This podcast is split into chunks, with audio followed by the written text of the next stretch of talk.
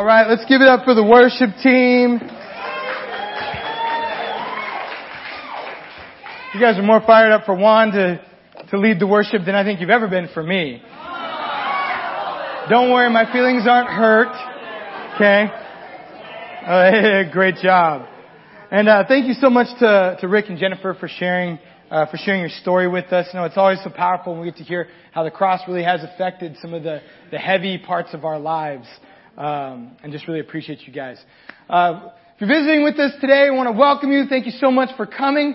We've, uh, as a church, been doing a, a sermon series out of the book of Galatians entitled The New Creation," and we're going to continue with this sermon series uh, in Galatians chapter three. So, if you got your Bible, why don't you go ahead and open it up to, to Galatians chapter three.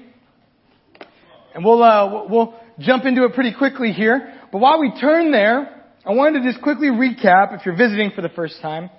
Uh, Galatians was written to a church that had a problem.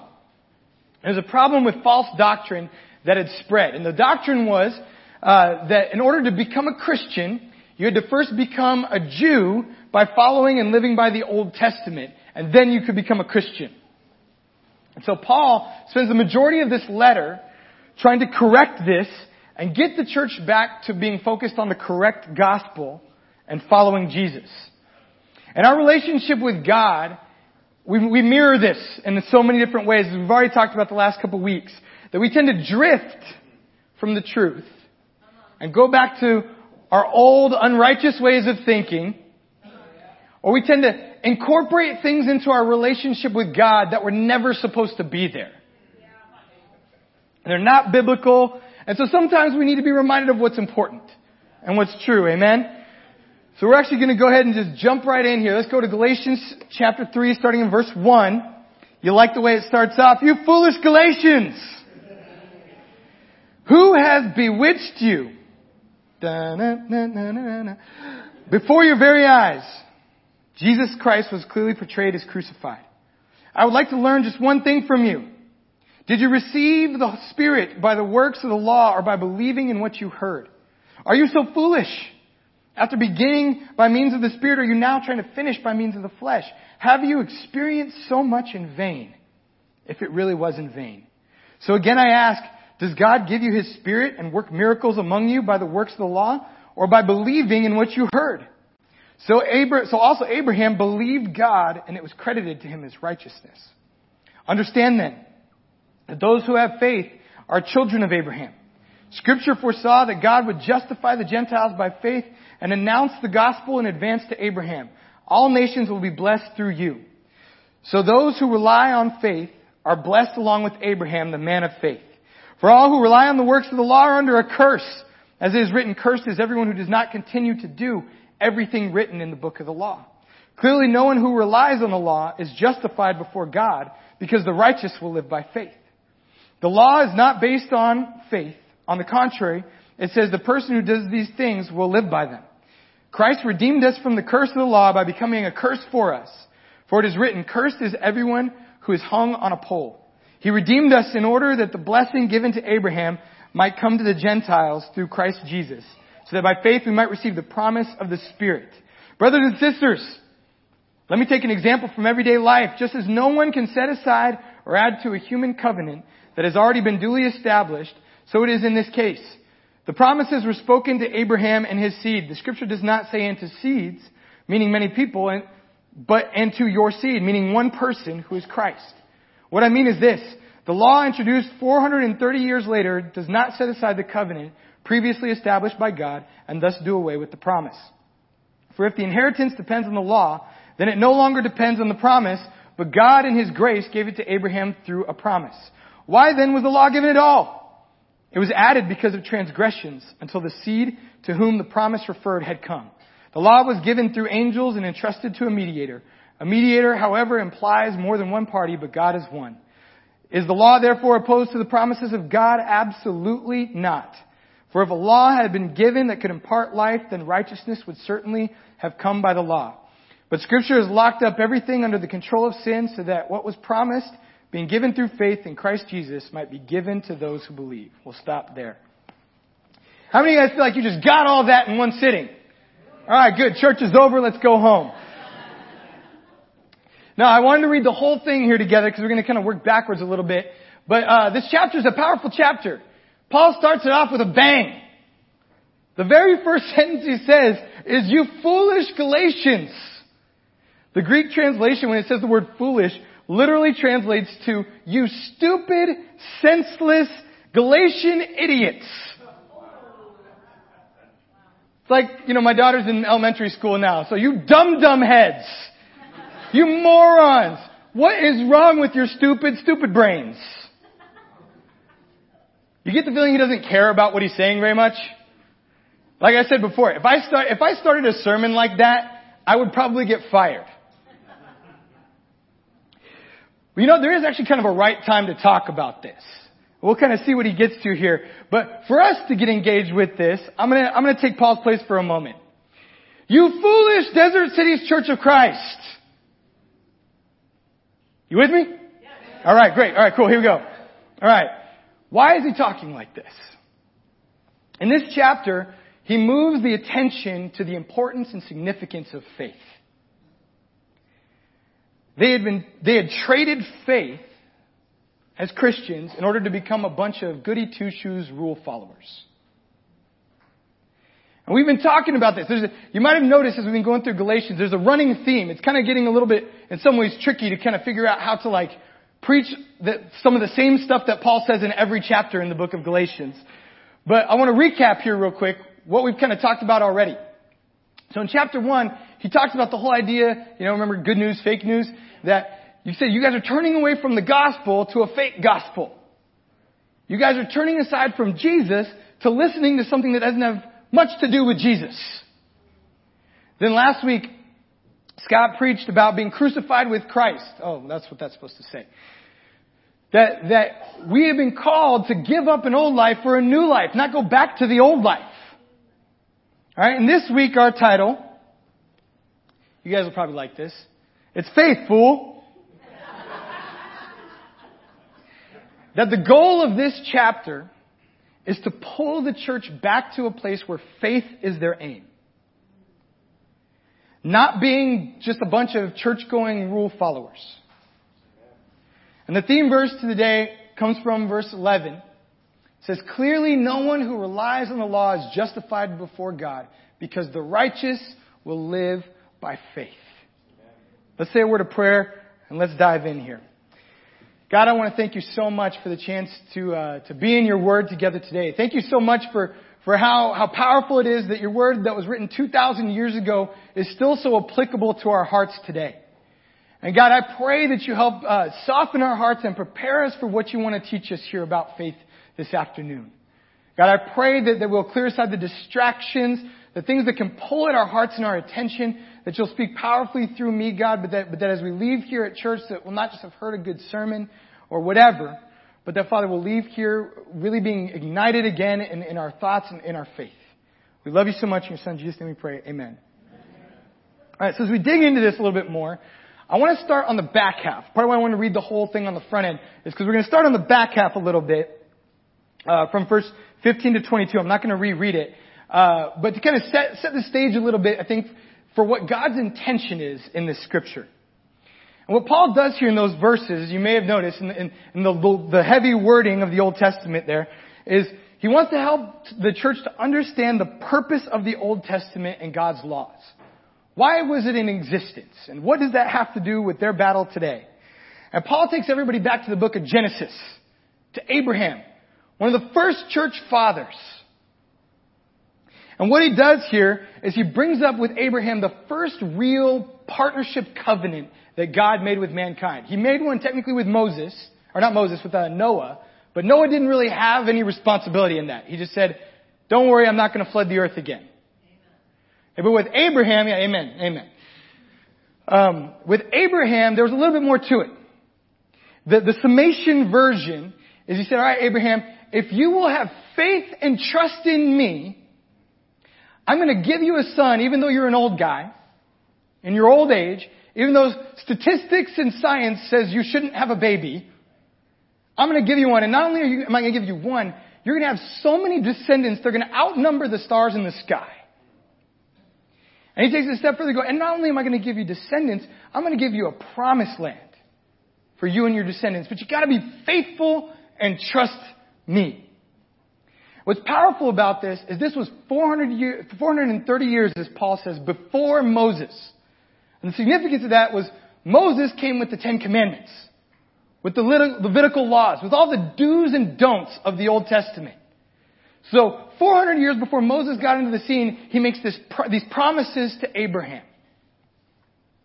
And what Paul is really trying to get at here is, well, as we look at even the life of Abraham, is that Abraham did these things to God, for God, and he did them very imperfectly.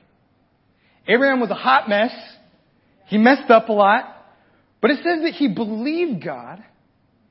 He had faith and he obeyed, even though he obeyed very imperfectly. But he was faithful.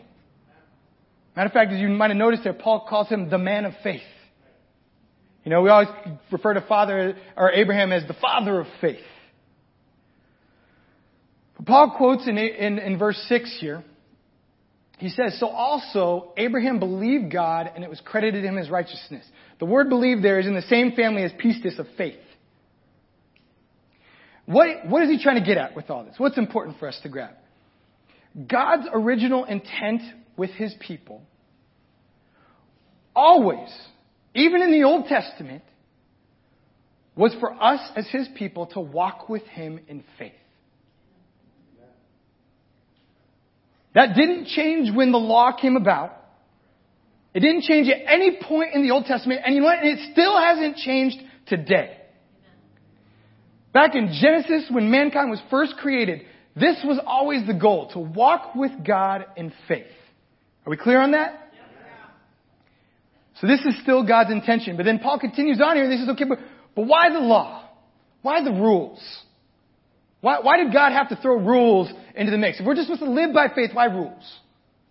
In verse 19 it tells us, it says, why the rules? It says, why then was the law given at all? It was added because of transgressions, because of sin, until the seed to whom the promise referred had come. It says the law was given because you and I are messed up people. The intention was never, was never excused. God never changed his intention, but in the intention, we don't tend to live by that. We don't live based on our created intent. We live based by flesh. Don't we? I'm hungry, therefore I eat. I'm mad, therefore I yell. That's how all of us operate. We're rational animals, as Aristotle called us. Emphasis on the animal part. But I want you to picture, first to wrap our heads around this, I want you to imagine an island of 100 people. Okay? An island of 100 people, and you say, okay, you guys gotta get along, and the intention is love each other and respect each other. How long do you think that will last? Not very long, right? We've all seen Lost, probably or read Lord of the Flies at some point in your life, you know that good intentions don't ever last very long. We tend to get messed up. Human nature takes over. And you know, because human nature takes over, we need rules. We need rules in order to survive in our society. And you know what? As people, even though we might not want to admit it, we like rules. There's a comfort that comes with rules. If you know my wife, my wife is a rule follower. I am not. I am much more rebellious in my nature. I look for ways to toe the line. I have been since I was two years old. But my wife loves rules. She's all about, like, she wants to know what the rules are wherever we are. Partially so we don't get in trouble, but partially because we don't want to get embarrassed. She's all about the rules. Okay? But the truth of the matter is, rules can't save us. Rules have no power in and of themselves. We have a constitution as Americans, right? We know that there's laws. We know that there's rules, but people still kill each other, still take things from each other without asking, lie about, we still sin against each other. See, even though government is always going to be flawed, and we have a pretty decent rule system in the U.S., I would say, comparatively, It doesn't change human nature. That's part of why people get so frustrated. When you try to make life about politics and politics doing what you want, it just won't happen. Hate to break your heart. Humans are still humans. But you know what? Life comes with rules. In my marriage, there are rules. I don't date other women. She doesn't date other men. There's rules with our money about how much we can spend, how much we shouldn't spend. There's rules about the kind of detergent I'm allowed to use. Okay? And many other things. I don't want to get into it. I love my wife. She's awesome. But is the point of my marriage to follow rules? What if the standard of my marriage was how good I was at following the rules? What, if my marriage was based on, you know what, Jake, you're so good that you've not cheated on your wife in nine years. Good on you. You have a great marriage. Is that, is that, is that, the, the, the lowest level that we have for good? No. If that's how my marriage would be based off of, we would be missing the good stuff of our marriage. That's not what my marriage is based on. It's based on love and faithfulness to each other. Right? And because of love and faithfulness, I obey the rules. We'll get more into this. And just like in our relationship with God, you know, there, there is obedience. There is repentance. There are rules that come with a relationship with God. And we'll get into that a little bit more in chapter 5. That's chapter 5 of Galatians.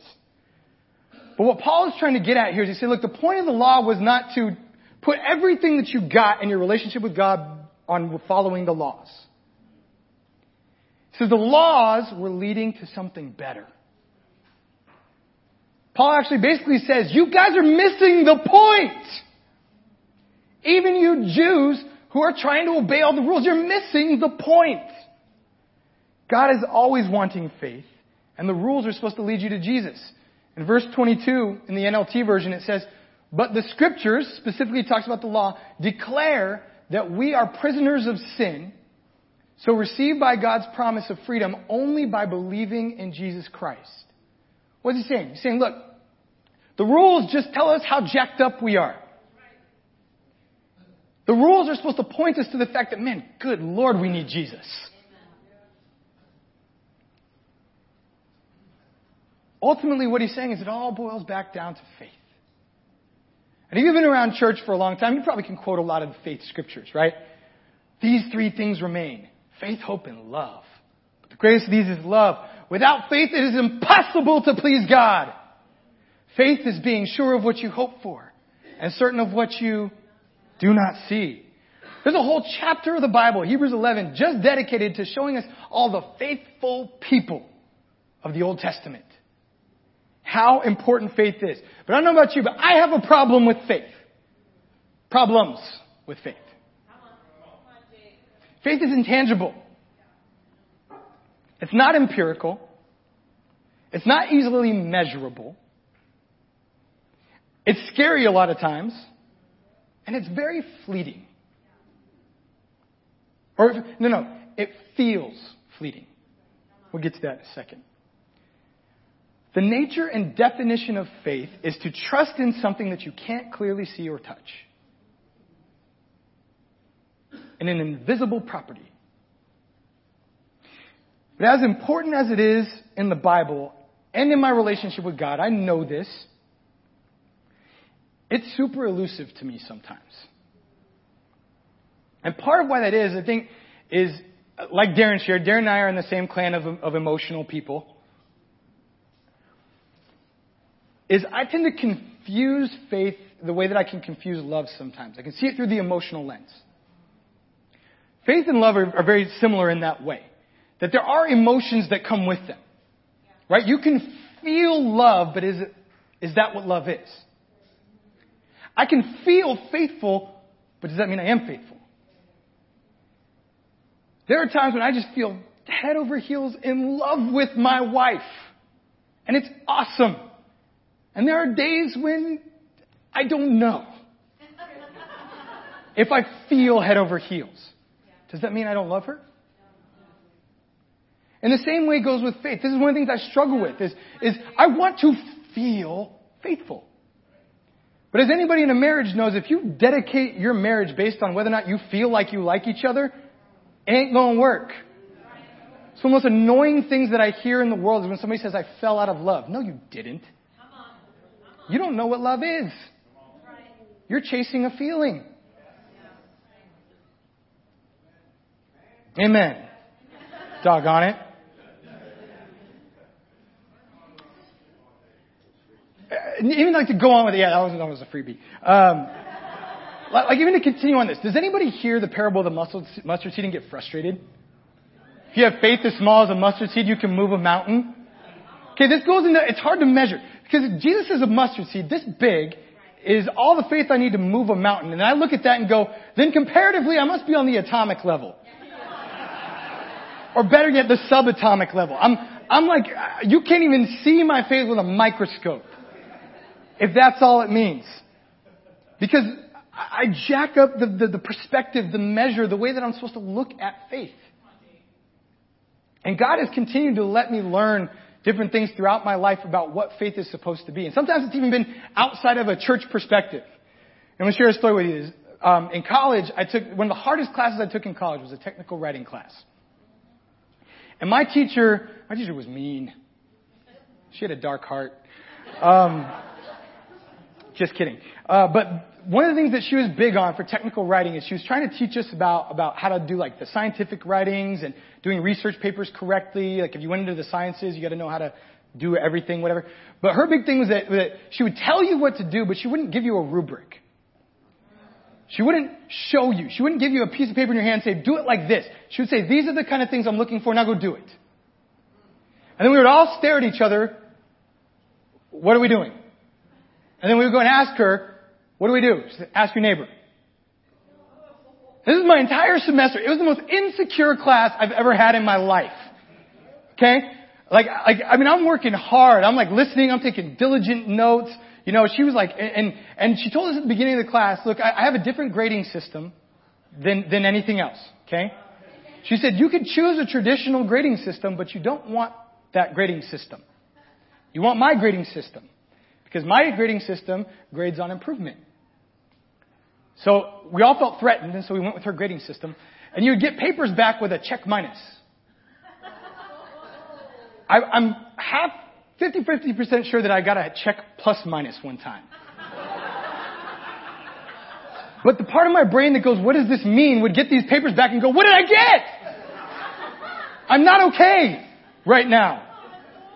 And this continued through the whole semester. I, okay, she had, she figured out something though, because everybody was at that class 10 minutes early every single day, looking at each other like, what assignment was due today? Did she tell us something? Are we missing something? Anyways, all this stuff, and I could share many more stories about this, about this class, but it was super challenging. I ended up going to, to meet with the head of the department because I tried to talk to her several times. She brushed me off and would not like give me straight answers. She kind of told me it was like on me to figure it out, whatever. And so I went to my, to the head of the department and she's like, you know what? She said, Who's your teacher again? And I told her the name, and she goes, Every semester, at this point in the semester, I get a couple students from her class. Just stick with it. And it's going to be worth it. And I left that meeting thinking they're conspiring against me.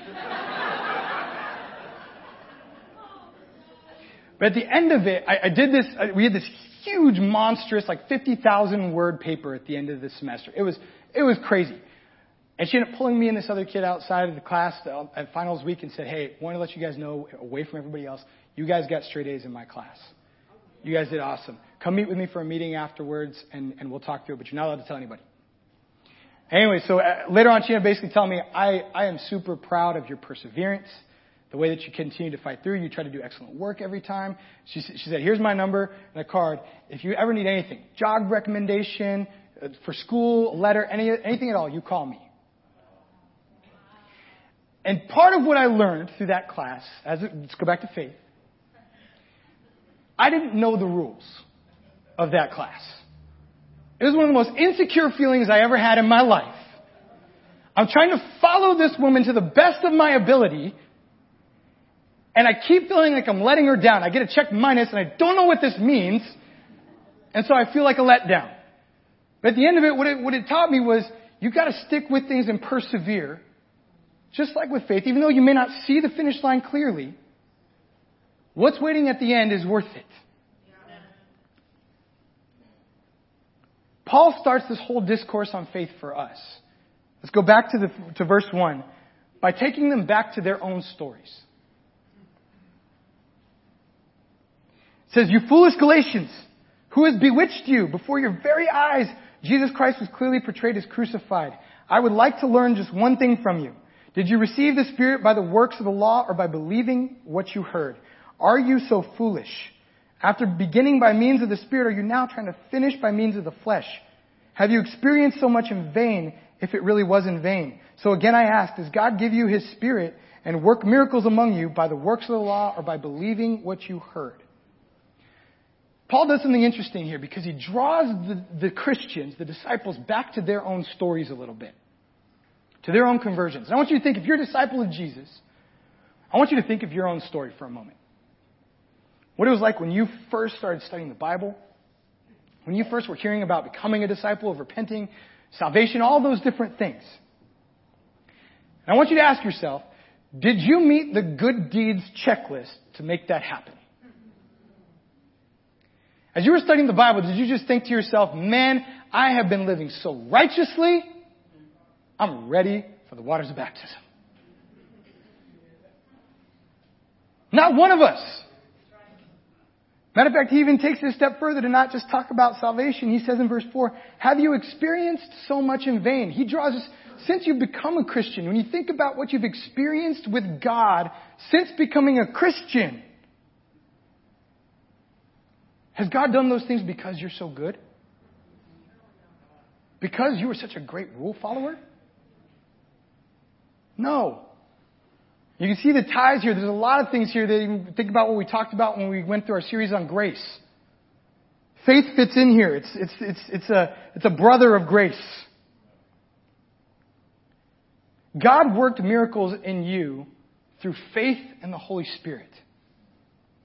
Not because you followed all the rules. And he's done, and he's done this. You can think about some of your worst moments where you still saw God work. Where you saw, where you saw, he says, where you saw miracles. You could probably think back to times in your life where you saw God do miracles, and I guarantee you weren't in the best place spiritually.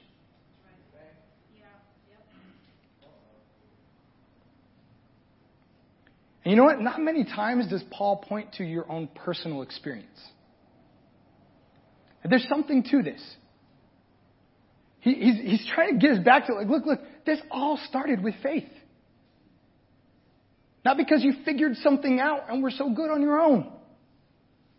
And you know what the truth is too? Faith doesn't have to be elusive.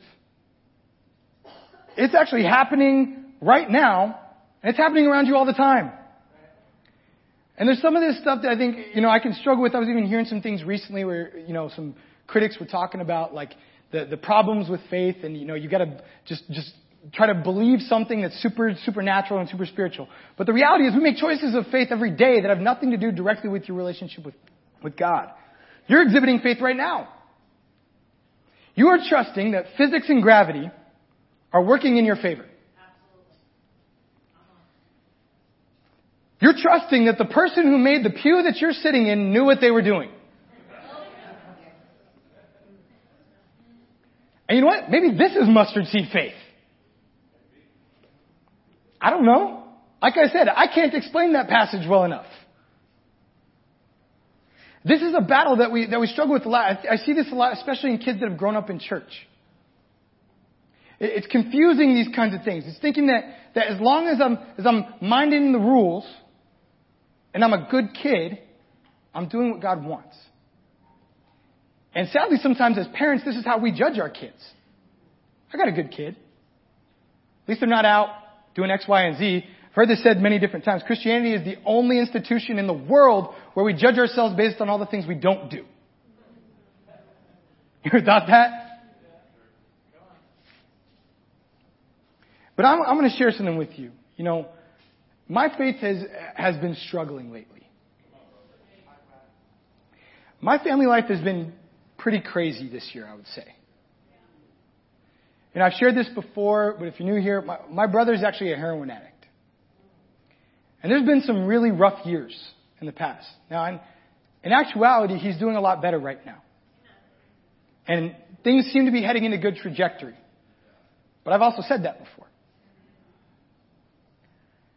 And it's taking even a lot of faith in my relationship with him to even try to rebuild some things together because there's a part of me that's, that, that my faith is not good enough to expect that there's not going to be a crash at the end. My parents are going through a lot this year. You know, I know we've shared some vague things about some of the stuff that's going on, but right now my parents are really in, in, in up to their necks, just dealing with a lot of grief counseling and things from their past that have been really, really challenging, that have been decades in the making. Being around them has sometimes been, been a challenge just because can, you can feel the emotional weight there.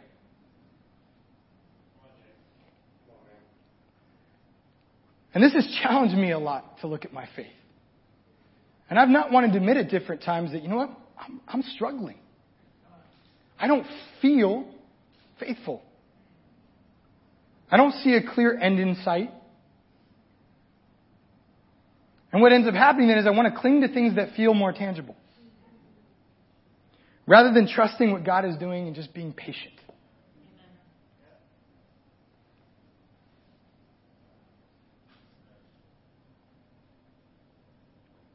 What does trusting God in the unknown, this is a big question I've had to ask myself. What does trusting God in the unknown and uncertain have to look like right now? I, don't have a clear answer with it.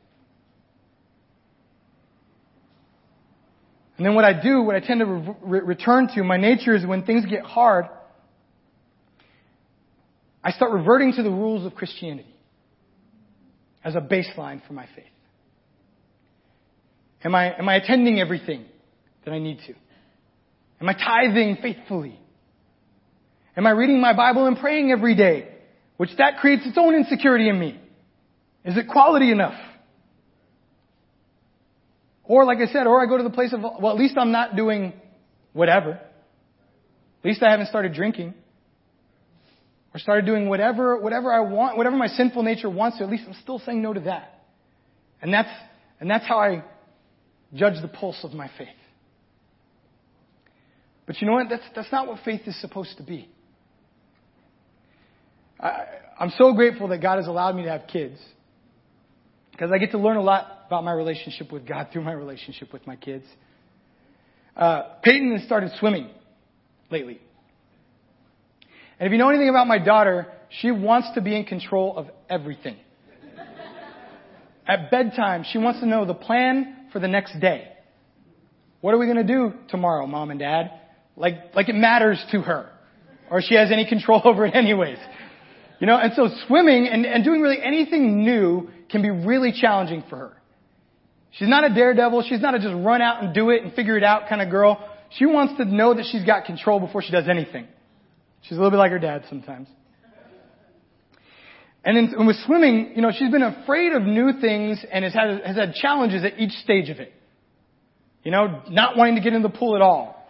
To, alright, I can trust this floaty is going to keep me from sinking to the bottom. To, I can kick my legs and move across the pool. To, I can stick my head underwater and I won't drown. To, I'll jump in the water and I'll come back up. Like, at each stage, she is struggling. And at times it's been a battle. Like, screaming her bloody head off at the top of her lungs, no, dad, no, no! Like, like this, like, it's been a nightmare.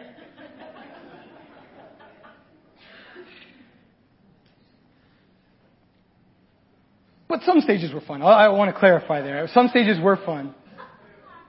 But it was also really rough. But part of what I've learned through that, I think is very applicable to the concept of faith, is that each stage she's had to have faith to trust me with something that she's not familiar with. Okay, I've never done this without a floaty before, Dad. Are you sure you got me? Yeah, I got you, babe. Are, are you sure? Yeah, I got you, Peyton. Are, are you sure? Like, like, yes, Peyton, I got you. Just take off the floaty. Let's go. But each time that she does that, it's a step of faith. It's trusting in me in a moment where she doesn't know what the outcome is going to be. And everything in her brain says this is going to go badly. I'm going to die. Or at least swallow a lot of water. But each time that she chooses to take that step of faith, it's awesome too, because I get to watch her confidence grow. I get to watch her self-esteem grow. I get to watch her belief that she's capable of more than she realizes. But the truth is, that's all based on the idea, and what we've been wrapping around to is when I trust dad and do what he says, it's going to be okay. When I trust him with whatever this thing is, it's going to be okay. Matter of fact, it might be awesome.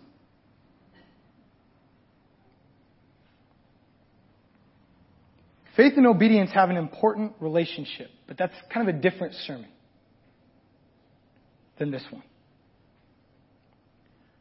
The truth is, when I live by rules over faith in my Father, it keeps me on the stairs. It keeps me in the shallow end of the pool. It keeps me from getting to experience the thrill, the depth of a life with Jesus. I can be a rule follower on the stairs. I can walk around in the shallow end with my floaty on and feel okay. But I'll never see what God could do out there.